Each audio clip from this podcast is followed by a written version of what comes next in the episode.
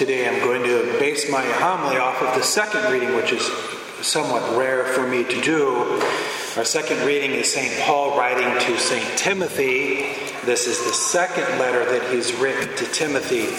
Yesterday afternoon, I got out in the New Testament and I thought, I'm just going to read the whole letter to give me the context. And I thought, well, I'm going to read the first letter first. So I read 1 Timothy, then I read 2 Timothy, and the reading today is the very tail end of 2 Timothy. So if you were to go home and read these letters, which wouldn't take that long, the first letter to Timothy is depending on your font size, maybe about four pages long, and the second letter is about two and a half. So they're not that long letters. Anyway, and I was reading the letters, I was thinking, wow, St. Paul is so amazing, utterly amazing. And, and he is. Amongst the apostles, he is phenomenal. He wrote half of the New Testament. Wrote half of the New Testament. His evangelical zeal was incredible. His holiness was incredible. The, the sacrifices that he made to evangelize the faith, to plant these seeds, to establish little parishes, and then get it up and going, and then ordain a priest, and then move on to do the same somewhere else. Utterly amazing. So at the end of this second letter of Timothy, what he's doing is he's giving Timothy all of these instructions about how to manage the church. Timothy is the bishop of the city of Ephesus, which is in western Turkey. So think of picture Turkey and go toward the Aegean Sea and toward Greece. And Ephesus was a really big deal in the first century.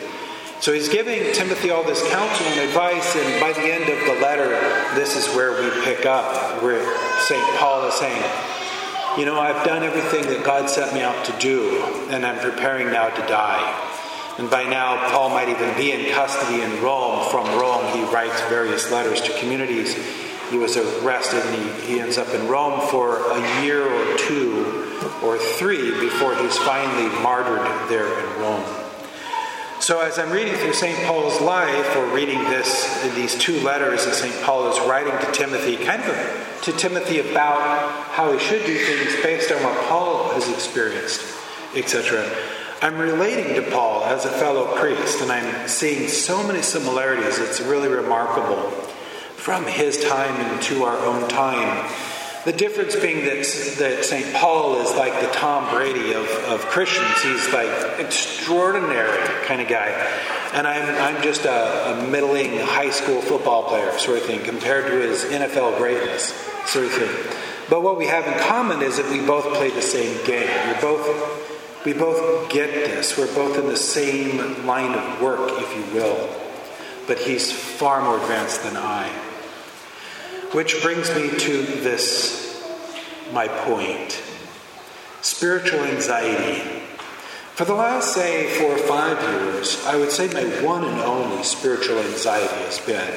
I have other moments of, you know, confusion or fear or whatever it might be, but kind of this one overriding anxiety that I have. Um, and it was there before the last four or five years, but it's kind of taken over as the one, as the thing. Is my own anxiety uh, about not fulfilling my mission in this life. I'm not worried about my death in the sense of, my final judgment. I, I know that I am not going to go to hell. I know that. I, I love the Lord enough to know that. I've done enough in this life that He would know that. Um, you know, I'm not going to go to hell. I would, if, if you said you're going to hell, I'd say no, I'm not. So I'm not. I'm not going to hell. And I know that, and the Lord knows that. With that said, if I were to die today, I'd go to purgatory. And I'd have no regret about that. I'd go to purgatory. Praise be God. Without purgatory, I'd go to hell. So would almost everyone because heaven is perfection and no one gets into heaven without being perfect, but I'm not perfect, and so between my death and getting into heaven, something has to happen a purgation, a purification. And so I would need additional purification before I'm per- made perfect and ready to enter heaven. And that purification for me would be getting over my remorse, is what that would be. And I don't really care where God puts me in purgatory, whether it's high purgatory called threshold, like the threshold of going into heaven, or I'm in great purgatory where the suffering is terrible and the great numbers of humanity suffer there, or the very lowest reaches and the fires of hell can actually reach me into the lowest rung of purgatory and demons from hell can actually attack me. I don't care about any of that. I really truly don't. I'm at peace with all of that. And all of the people in purgatory are at peace. They're in gratitude for where they're at because it's truth. It's where they belong right now. There's no more pride or concealing or hiding or hypocrisy. There's just the truth about who I am at this moment of my life before God. And I'm grateful to be where I am. And I give everything to God to move me along toward the beatific vision in what's perfect for me. What's perfect for me. I fear none of that. I have no anxiety about any of that. My anxiety comes in in knowing that when I'm done with purgatory and I get into heaven, and I see, I see all about me St. Paul and his light, just incredible, brilliant, shining light up there with the Blessed Virgin Mary and these other phenomenal saints, and I'm just kind of a, a 40 watt light bulb, you know, kind of thing. And that's where I'm going to be for eternity. And I'll think to myself, but I could have been one of them. God had infused me with so much knowledge, so much that I knew, and so many graces and opportunities that I could have been one of them. And I didn't take advantage of it.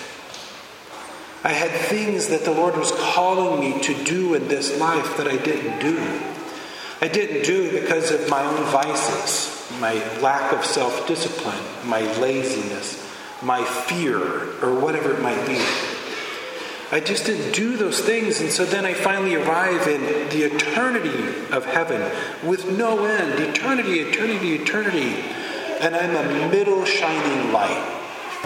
And I could have been one of the best, one of the greatest, one of the greatest. And so that's my spiritual anxiety. Is that I'm afraid that before I die, I will not have done all the things the Lord wants me to do and I can give you a list right now of things that He wants me to do and has been wanting me to do for years that I haven't done yet because of laziness, a lack of self discipline, maybe cowardice a little bit, these things. And I don't want to live like that. Not in this life, and in the next life, I want to bright, shine as brightly as the Lord wanted me to shine a thousand watt light bulb, whatever it is. I want, I want that for eternity. So this is getting back to St. Paul. St. Paul knows now. He knows. He's this is this is the end, nearing the end. He, he says that my departure is at hand. And what he means by that is under arrest and they're going to come for him now. And St. Paul isn't just going to go to heaven because he's going to get his head chopped off, which is what happens.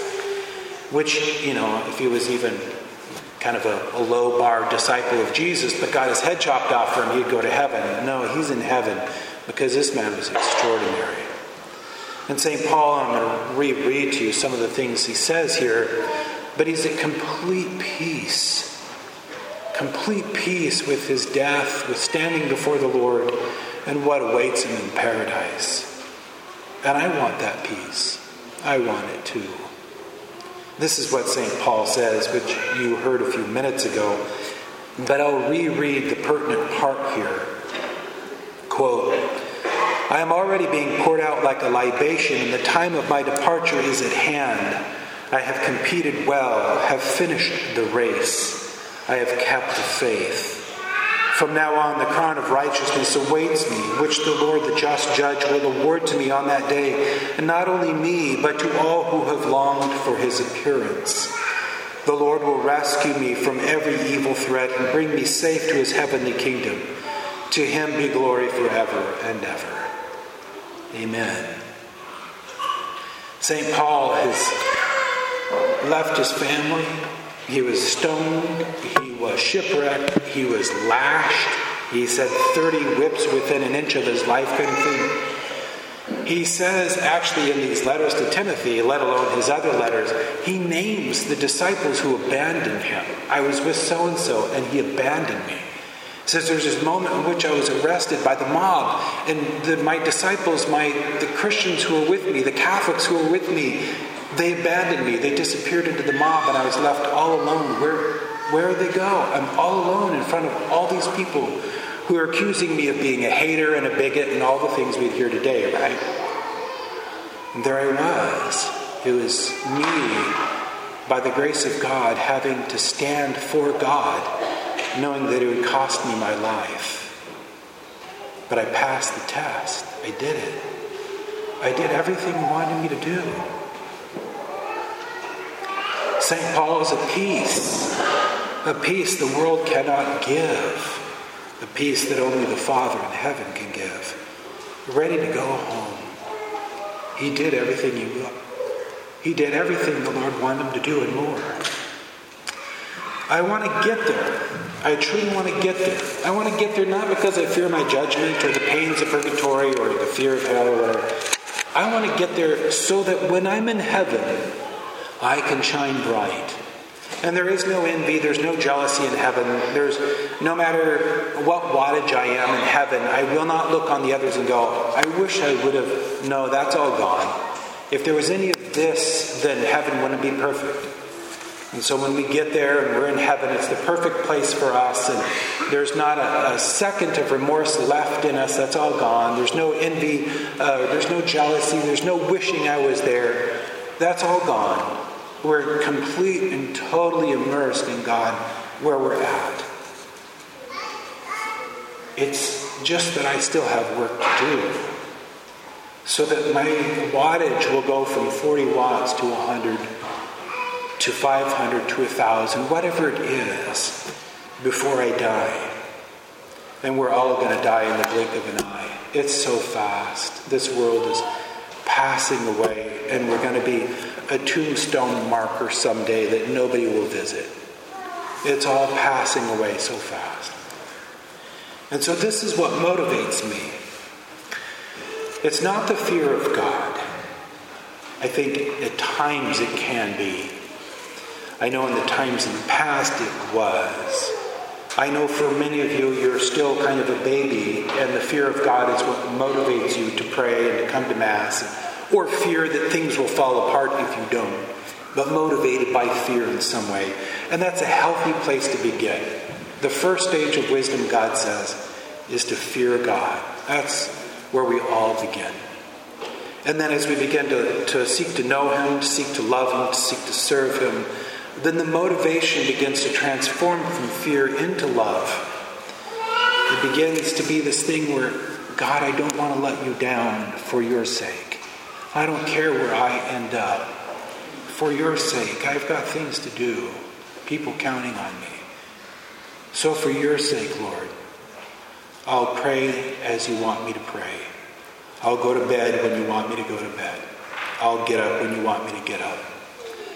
I will faithfully attend Mass on Sundays and the holy days. I'll go to confession frequently. I will pray my rosary daily. I will break open your word and I'll have spiritual reading every day. I will share the faith with others.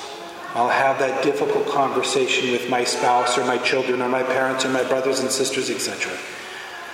Lord, I'm even willing to lose my job because what they want me to do is immoral. And I don't know where I'll go beyond that, but I, I know that that's the right thing to do. All these different things for what? Well, for love of God, for love of Him who loved us first and prepared paradise for every one of us. And the idea that at the end of this life, I don't want to have any regrets. I want to be like St. Paul, that I've poured myself out. There was nothing more I could have done. And I know that paradise awaits me. What a beautiful, inspiring way to live. What an incredible testimony from the witness of St. Paul's life and the life of these great saints that every one of us can live that life. That he's giving us the grace with what little time is left for every one of us to let go of the world, to grab hold of the Lord, and then by His grace to transform our life from those vices that we all have to virtue and ultimately to holiness. What a beautiful, wonderful thing. What a beautiful thing. So today I just simply continue on on my journey, praying to God, asking for His grace to get those things done that He wants me to do, to make those further transformations with my life. And hopefully, every one of us can say that. Hopefully, every one of us will try.